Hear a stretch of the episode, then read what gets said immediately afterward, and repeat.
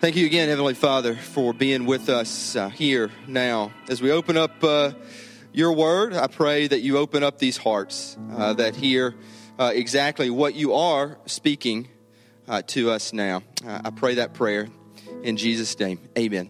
Thank you all. Have a seat. Hope you'll take out your Bibles. As you take them out, you could turn to Acts chapter 20 uh, Acts chapter 20. And then you could also turn to Revelation uh, chapter 2. Uh, what I'm going to do as, uh, as we start off, I'm going to read first. But uh, we'll be reading both in Acts 20 and Revelation 2 uh, about a church. and this church is in the city of Ephesus. Uh, it was the church that Paul wrote the letter of Ephesians to. And Paul here is, is leaving this church um, for the final time. So it's known as his farewell speech. Uh, and this is not a farewell sermon, so don't read into that, okay? But uh, it is his farewell speech to the elders and the, the congregation there. And then the reason I've, I've added or tacked on Revelation is because then several years later, we see this church again and, and what has happened, okay? So that gives you some context. Uh, we're going to pick up, I think on your program it said verse 22. I changed my mind. We're going to start with a little bit more context, verse 17, and I'm going to read through uh, verse 38. Uh, now from uh, Miletus, uh, he sent, Paul sent to Ephesus and summoned the elders of the church. When they came to him, Paul said to them, You know from the first day I set foot in Asia how I was with you the whole time, serving the Lord with all humility, with tears, and during the trials that came to me through the plots of the Jews. You know that I did not avoid proclaiming to you anything that was profitable, or from teaching you publicly and from house to house. I testified to both Jews and Greeks about repentance toward God and faith in our Lord Jesus Christ. And now I'm on my way to Jerusalem, compelled by the Spirit, not knowing what I will encounter there, except that in every town the Holy Spirit warns me that chains and afflictions are waiting for me. But I consider my life of no value to myself. My purpose is to finish my course and the ministry I receive from the Lord Jesus to testify to the gospel of God's grace. And now I know that none of you among whom I went about preaching the kingdom will ever see me again. Therefore, I declare to you this day that I am innocent of the blood of all of you, because I did not avoid declaring to you the whole plan of God. Be on guard for yourselves and for all the flock of which the Holy Spirit has appointed you as overseers, to shepherd the church of God, which he purchased with his own blood. I know that after my departure, savage wolves will come in among you, not sparing the flock. Men will rise up, even from your own number, and distort the truth to lure the disciples into following them. Therefore, be on the alert, remembering that night and day for three years I never stopped warning each of you with tears. And now I commit you to God and to the word of his grace, which is able to build you up and to give you an inheritance among all who are sanctified. I have not coveted anyone's silver or gold or clothing. You yourselves know that I worked with my hands to support myself and those who are with me. In every way, I've showed you that it is necessary to help the weak by laboring like this, and to remember the words of the Lord Jesus, because he said, It is more blessed to give than to receive. After he said this, he knelt down and prayed with all of them. There were many tears shed by everyone. They embraced Paul and kissed him grieving most of all over his statement that they would never see his face again. And they accompanied him to the ship. If you would turn to Revelation chapter 2. I'm just going to read a couple verses there. And again, this is could be a decade uh, after Paul left, maybe longer, but uh, this is where the church of Ephesus was. Revelation 2, verse 1. This is Jesus speaking. Write to the angel of the church in Ephesus. Thus says the one who holds the seven stars in his right hand and who walks among the seven golden lampstands. I know your works, your labor, and your endurance, and that you cannot tolerate evil people. You have tested those who call themselves apostles and are not, and you have found them to be liars. I know that you have persevered and endured hardships for the sake of my name, and have not grown weary. But I have this against you you have abandoned the love you had at first. Remember then how far you have fallen. Repent and do the works you did at, one, at first. Otherwise, I will come to you and remove your lampstand from its place unless you repent. Yet you do have this you hate the practice of the Nicolaitans, which I also hate. Let anyone who has ears to hear listen to what the Spirit says to the churches. To the one who conquers, I will give the right to eat from the tree of life, which is in the paradise of God.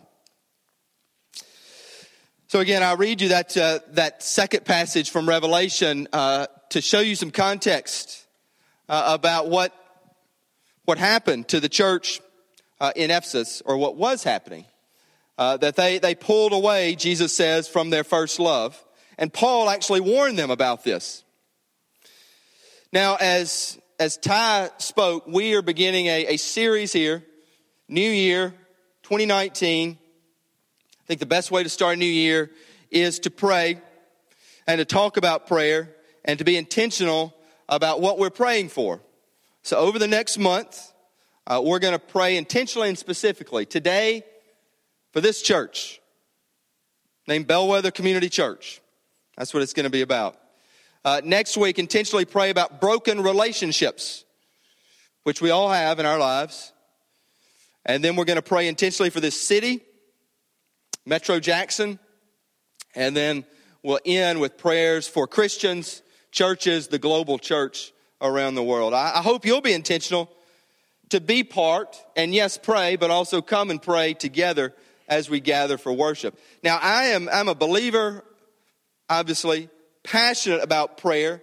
Uh, one thing I'm not as passionate about, though, I will say this just so you know, I've never been a big guy that um, is is big on public um, kind of public displays of prayer. I think part of that is from my own uh, life and history, uh, in, and to be honest, seeing some things that were just not legit. Uh, my prayer life is probably more private. Uh, I really take seriously uh, what Jesus said about going into your prayer closet. And I really take what Jesus said about, you know, he's reserved some of his harshest words uh, for those who tried to kind of grandstand and publicly pray. So I don't want you to think that this is going to be something where uh, there's going to be a lot of, uh, you know, like promotional or, or public, even though we pray together. But I'm talking about in your life, in your heart, in my heart, in my life, to be intentional about prayer. And that is something that I want to grow in me to be more active and more abundant uh, in my daily life, in the Spirit, not having to show anyone, but you know uh, when you see someone, I believe, who has an active and abundant prayer life. You just, I believe you just know it. They are, they're a little bit more in tune uh, with the Lord. Uh, and they don't have to show it to others. So I say that, that I'd ask you to think about your prayer life. Is it active? Or would you call it abundant?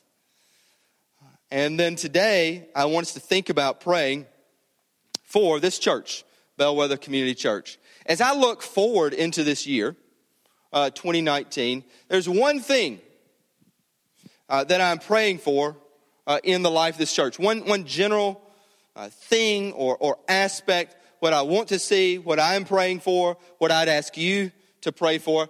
And that is very simple for me. And that would be powerful, uncontrollable revival happen in the life of this church. Let me say that again. Powerful, which I believe is supernatural, uncontrollable, which is past kind of the organization and the plans that I know I and, and others, we, we like to create. So even like things that we don't see or plan or have, like let it go and let the Spirit go to work. So I pray for that. I'd ask you to pray for that. Now, that's generally speaking. How would you pray for that to occur? And you might say, well, do we need it to occur? I would say yes. I'd say every church needs it to occur over and over again. Uh, that to, to be open, as we sang about, that the Spirit of God would descend here in a new and a vibrant and abundant way, uh, filling people that we would see manifested supernatural activity. And I would say that with or without me, as in whether God calls me home or whether God calls me away. As Ty uh, spoke about, and I really appreciate worship's intentionality to lead us in prayer, and I hope they'll do it again.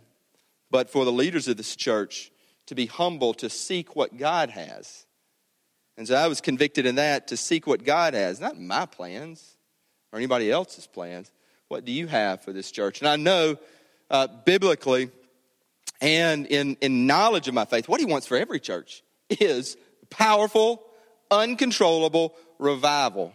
And that uncontrollable is sometimes the tough part because we want to control it or manipulate it or and often we have to let go.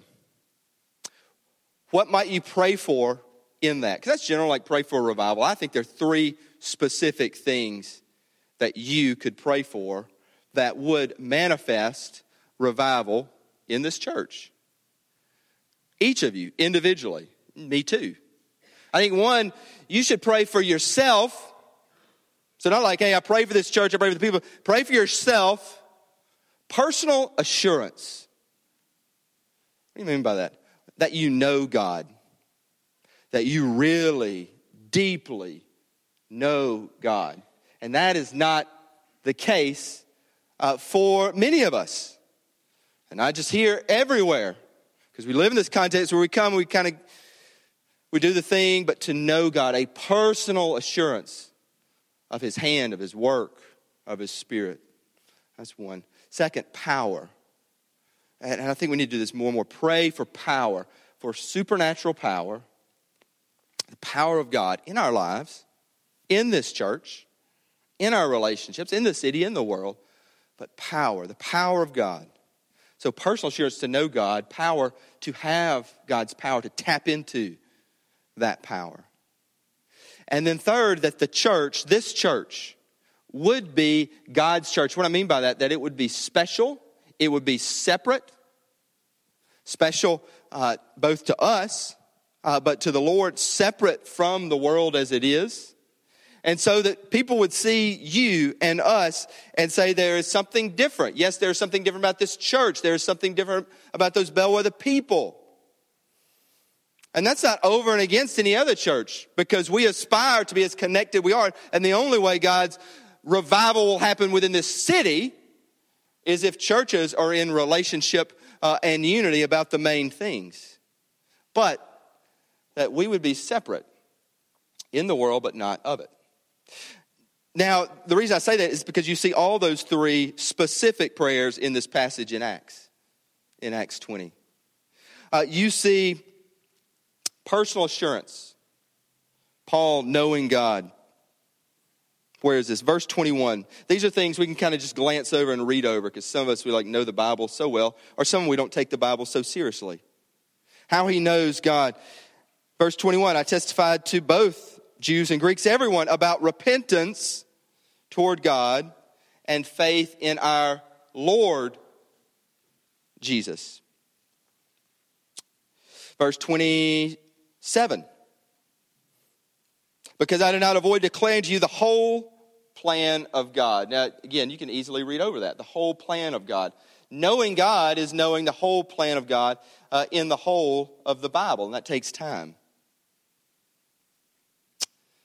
Verse 32 I commit you to God and to the word of his grace. If you know God, truly, you know his grace.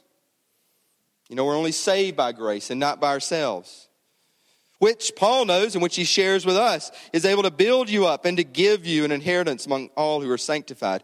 He knows God again. He says, Lord Jesus, because he says it is more blessed to give than to receive. Verse 35. This knowledge of who God is, what he has for you, for your life, for your church. You see spirit filled power here. Verse 22 I am on my way to Jerusalem, compelled by the Spirit. Compelled by the Spirit, not knowing what I will encounter there. Led by the Spirit. Power of the Spirit. And you see the church is separate, special. Something special, something separate. Verse 28 Be on guard for yourselves and all the flock on which the Holy Spirit has appointed you as overseers, to shepherd the church of God, which he purchased with his own blood. It is special to the Lord, it is separate to the Lord. Is it to us? And then in this passage, there are wolves. And Paul is very clear that the wolves will come, that the wolves are crouching at the door. Verse 29 I know after my departure, savage wolves, he spares uh, no categories will come in among you, not sparing the flock. Men will rise up from your own number and distort the truth to lure the disciples into following them. Uh, wolves, he says, will come in. Wolves will not spare uh, the believers of the church. Wolves will fight. Wolves are aggressive. Anybody ever seen a wolf? I don't know, out hunting or anything? I hadn't. Anybody? Nobody here? Nobody that tough physically. Spiritually, though, many of us have seen some wolves. Many of us have seen some wolves, and those are much tougher. What's the result of these wolves? The result is what we read earlier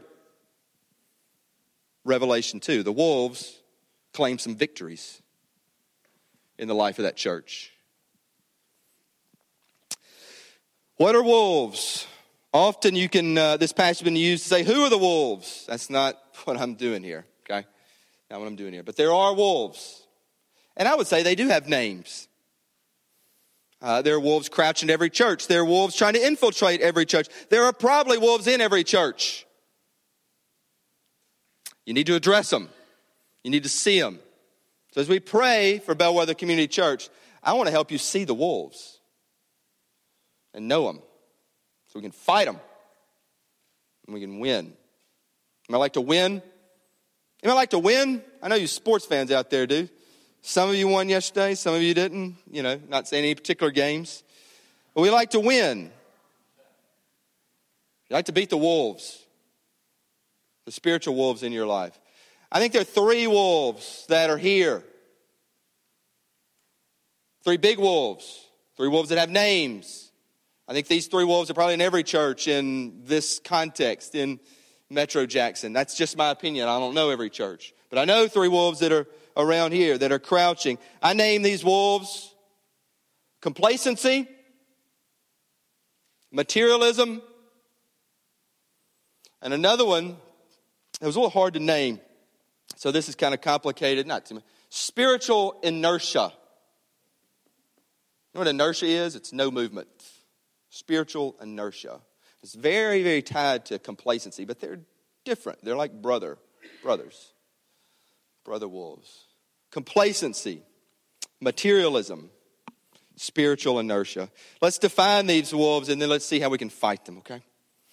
Uh, first, the wolf of complacency. This is, uh, uh, this is a very, um, I think, a very secretive wolf that you don't know he's there. He's crouching the wolf of complacency. Uh, it, is, it is a wolf that invades the lives of those who believe in Christ and know they believe in Christ. Uh, this wolf makes us feel satisfied, self satisfied. And then before we realize that we're so satisfied, we're defensive to others maybe defensive about our faith. We're closed off to new ideas. We're closed off to correction. We're good. You know, the wolf of complacency, to translate it, to paraphrase, it's literally the wolf of, I'm good. We're good. Thank you. Meaning no thanks. It's a wolf that makes us feel safe, but we're really not safe.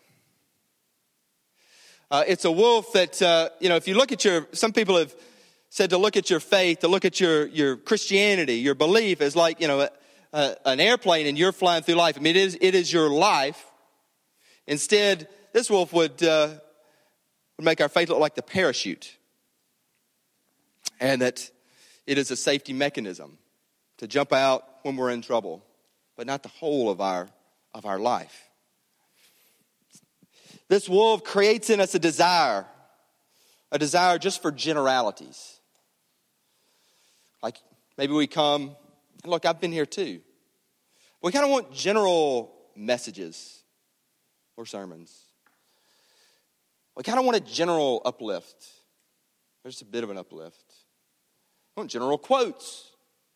We find ourselves, we like the character studies in the Bible, but we don't like to be searched by Scripture, searched by the Lord, searched by the Spirit. We do not like to be disturbed. That's that wolf of complacency. He's nested in almost. In the Old Testament, you know, the false prophets were always a lot more popular than the true prophets. I'm not saying anything, that's just the truth. The wolf of complacency makes us expect nothing vital. Nothing vital when we gather for um, a group meeting, a small group, uh, even a, a mission or ministry, even when we gather at church. You expect nothing, so you get nothing, and nothing happens to you. There's never a sense coming together for worship. There's never an idea that, hey, God might visit his people. God might do something miraculous. It might be uncontrollable. And we even want to control it in our minds and, and, and reason with it and give reasons why this or that happened instead of just letting go. And we're too concerned, me too, about what time the service ends. Because we expect nothing. You're going to get nothing, and nothing really happens. It's a wolf of complacency saying, let's just, you know, kind of do the thing, man. That's exactly, in my opinion, exactly where Satan wants us. I'd ask you to examine yourself. I'd ask you to go to God here as we gather over the next month in prayer. Uh, do you expect anything? Do you expect anything to happen?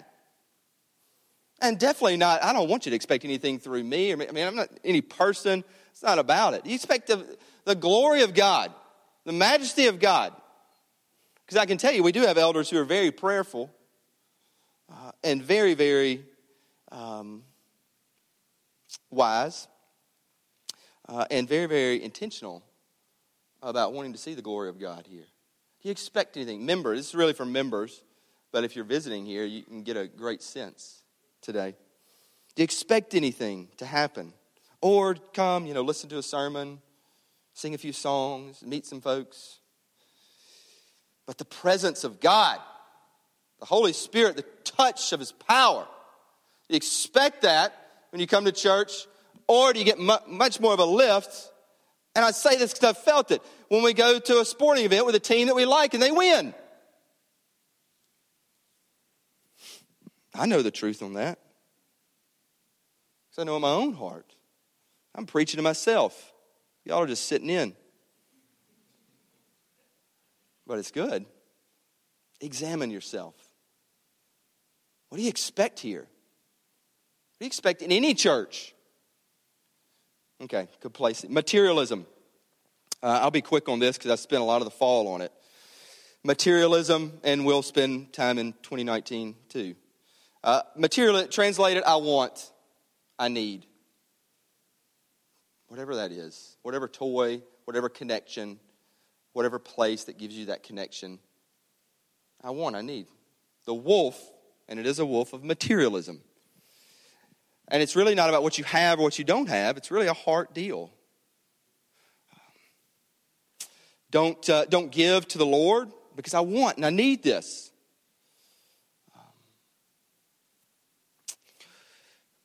I've said this before, I'll say it again. You know, we live in a, in a world and a culture. I mean, it's world, but it really infiltrates in the church. It's a big wolf. It's a big wolf of leftovers, not first overs.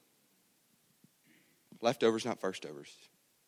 It's reasonable giving, not radical. It's, and we reason the wolf of materialism where he just stays. Well, this is reasonable. Bible never talks about anything reasonable. It's radical. Okay, enough about materialism. Uh, we'll come back to it. The last, though, uh, wolf I want to address, really time, spiritual inertia. And this would be translated, you just don't go. Like there's no movement. And I say that spiritually, that, that's a key word there. Spiritually, you don't go. Because I'm not talking here about, you know, not going on a mission trip or, or not going to someplace the that, that is tied to it. But there's a much, much bigger picture here spiritual inertia about not going to God, uh, not going to God in prayer, not going to His Word, not really going anywhere. And again, it's tied to these wolves are brothers with complacency, but there's a difference. The inertia is like, you just don't go. Because the other wolf is working at you because you're good, you're fine. You might feel something in a service here. You might be convicted, but you don't do anything about it when this wolf is really feasting on your spiritual life. You don't do anything about it. You're like, oh, I feel it a little bit, but kind of get up and talk to somebody you know after church. Or don't think about it. Uh, don't apply God's word later on a Sunday afternoon or through the week. Don't go to the Lord in prayer. What are you doing, Lord? You don't act on what you felt or what you thought when you came in the presence of God. It's a big, big wolf. Don't meditate on God's word. Don't think. Why? Because this wolf is alive and active. You don't go to God and others. There's no concern about the glory of God. Just think about that. I Think about that. How much concern do I have for the glory of God in my relationships as pastor, as a husband, as a dad, as a coach for fifth and sixth grade basketball, as a citizen, citizen of heaven, but also a citizen of the United States? Do I have any concern about the glory of God? And there's no movement or thinking about the souls of unbelievers, uh, about mission and ministry. And then we say, and we give excuse, because I give excuse, say, whoa, whoa, whoa, I'm like heavily involved in like mission work around the world. That's not what I'm talking about here. Is it a burden for you uh, that there are millions, billions of souls that do not know Jesus? Is that a burden? You think about that, pray about that regularly. Or do we not pray? Are we not are we so active and busy that we just don't there's no movement and we're so active that we actually don't attract anyone to Christ. These are the wolves. So now what do we do? What do we do? Well, we pray. I mean, I, I think it's it is kind of it's kind of old fashioned, it's kind of churchy, it's kind of Sunday school answer, but it's true prayer and God's Word, prayer in the Bible. Um, Paul in Acts 20, you see a man changed uh, by this. You see a person changed. You see him, you see him giving. You see him going. And he tells us, be on the alert, be on guard. So when I say pray for Bellwether Community Church, I am actually not talking about pray for the church generally, if you remember. I'm actually talking about pray for yourself as a member that, you know, say, how do I pray? Kind of, no, just pray for yourself. Like, examine yourself. Where am I? Uh, what wolves are crouching at my door? What wolves are winning? Pray for yourself. Pray against complacency, materialism, spiritual inertia. And then, you know, we, we have done some things uh, to try to help uh, in this degree. We've done some things as a church and this is a little organization piece to help fight the wolves. If you think back, and some of you, and we'll be highlighting in 19, grow three or G3. And we want to grow in three ways grow people, grow giving, grow going. And I'm very passionate about this, and you're going to hear it over and over again into this year. But those are things that are trying to fight the wolves and win the battle against the wolves of complacency, which would be people, materialism, which is giving, spiritual inertia, which is going. And often we confuse them. Like I'll say, grow people, and you think, well, that means get more people in. No, it's about you, it's about us. If you're called here as a church, Grow people. Grow you. That is how a church grows. When, when your life, your thinking is changing, your heart is changing. You are more concerned about, you even think about your prayer life. How active might it be? How abundant might it be? You're into new year, no better way to move into a new year. And, and this is like churchy Sunday schoolers too, but to start a Bible reading plan, which I've, I've done for years and I love. And it, it's, a, it's a discipline, it's a, it's a wonderful, healthy, moving past spiritual inertia discipline that I, I and we offer one. That's simple, two chapters a day. Moving into the Bible, thinking about, you know, what you might have connected with through the Lord in, in a time of, of worship or in a relationship, growing as a person. And also, I have to say this, but like being truly converted. I don't think, in my opinion, that, that everyone here is truly converted. And as a pastor, I will, as pastor of this church, I will stand before God to give an account on this and hold to a higher degree. It says it in Peter. Truly converted. Because sometimes that wolf of complacency is so deep and dark.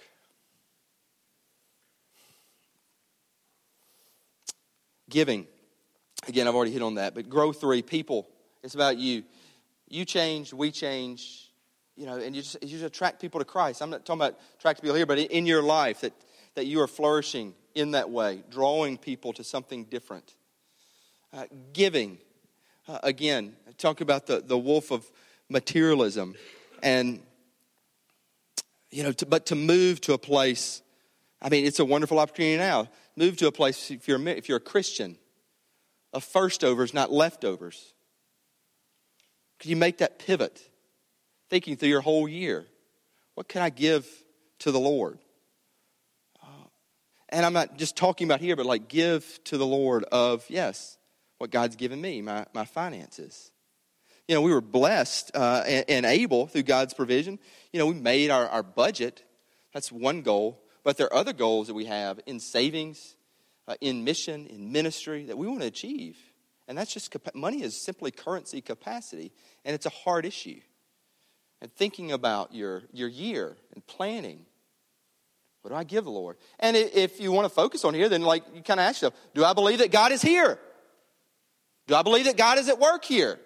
Do I believe that God is at work in my family and my life here?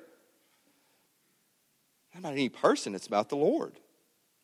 So 2019, I mean, what will you do? And then in going, and uh, let me just say this, I ultimately think of going like, well, I don't know about, I'm not talking about like a mission trip, like, which would be great. And we're going to go and I'm going to, you know, we'll promote that and, you know, it'll be awesome. They're, they're all awesome. I wish, I wish everybody would go, but I'm not talking about that. I'm talking about going to God first, to prayer, to the Bible. Going to others here, like in this community, in this church, whether you're members, visitors. We need to be intentional to, let me say this, avoid cliques. Uh, the human nature in us, and that's, a, human nature, we move towards, you know, who we're comfortable with. I, I do that. Who I like, who I want to be around. Be intentional to avoid cliques. You know, one thing that's really practical, and that I'm going to start doing because I want to lead the way, to avoid that is sit in different seats.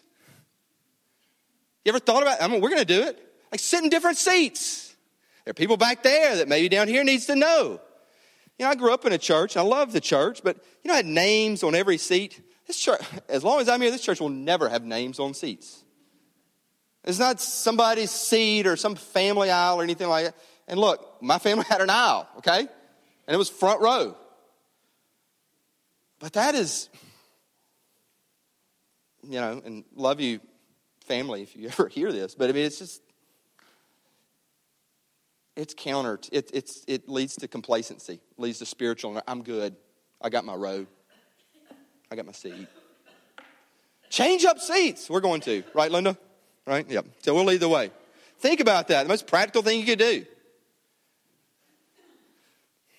Go to other, go to others out there. There are people in your life. There are people in your life, in your family.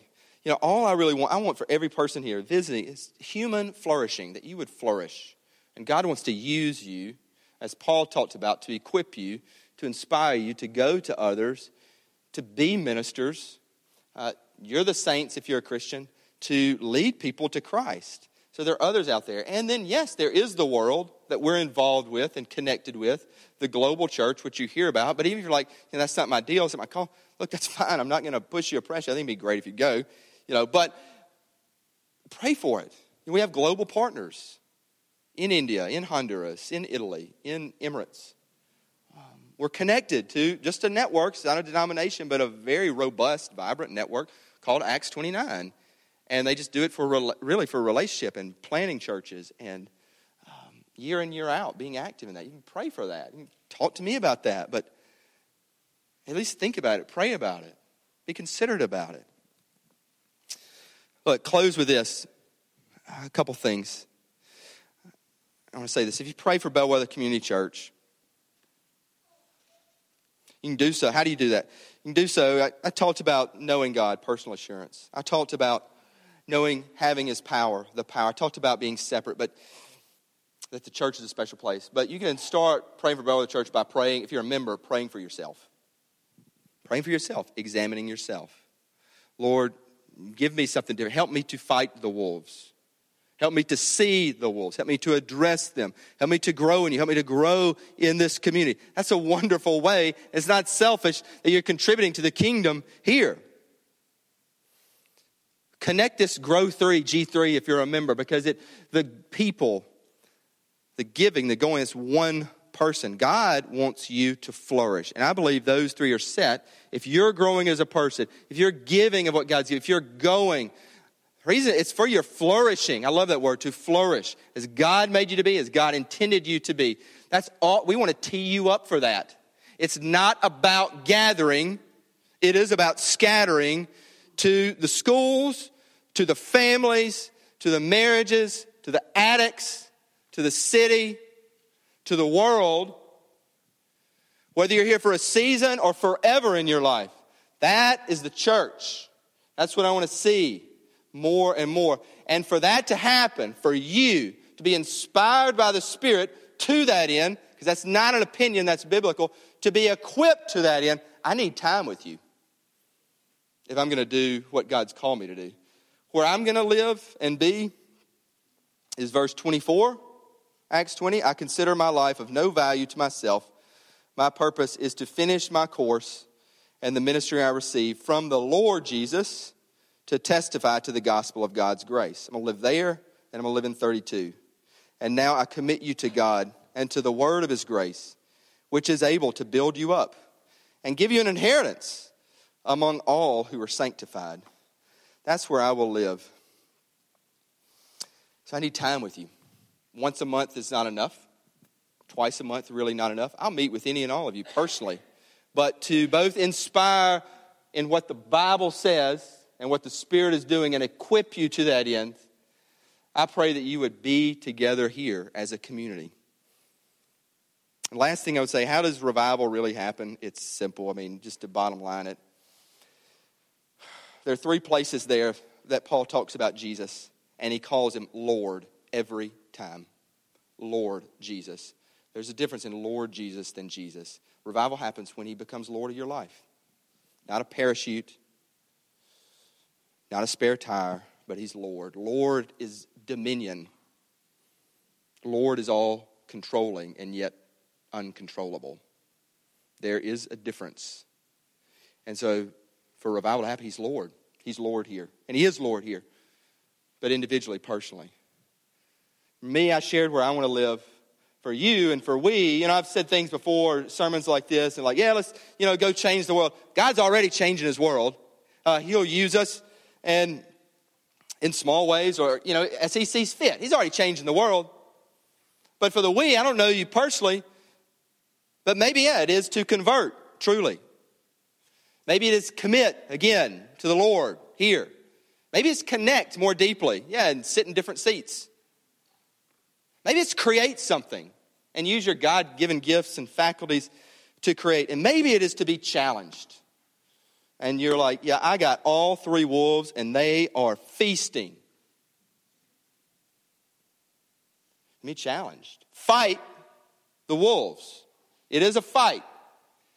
And we win by the blood of Christ, which is about to be something that we take part in, if you so choose, in an invitation. So I don't know where you are. Convert, be challenged, commit, connect, create. But I invite you all, the blood of Christ, it is it's what saves. It's why he is Lord. I invite you up here now and let God do the work on you. Heavenly Father, work on us. I pray for these people that they pray for themselves and examine us and let us examine ourselves. Truly. Jesus' name, amen.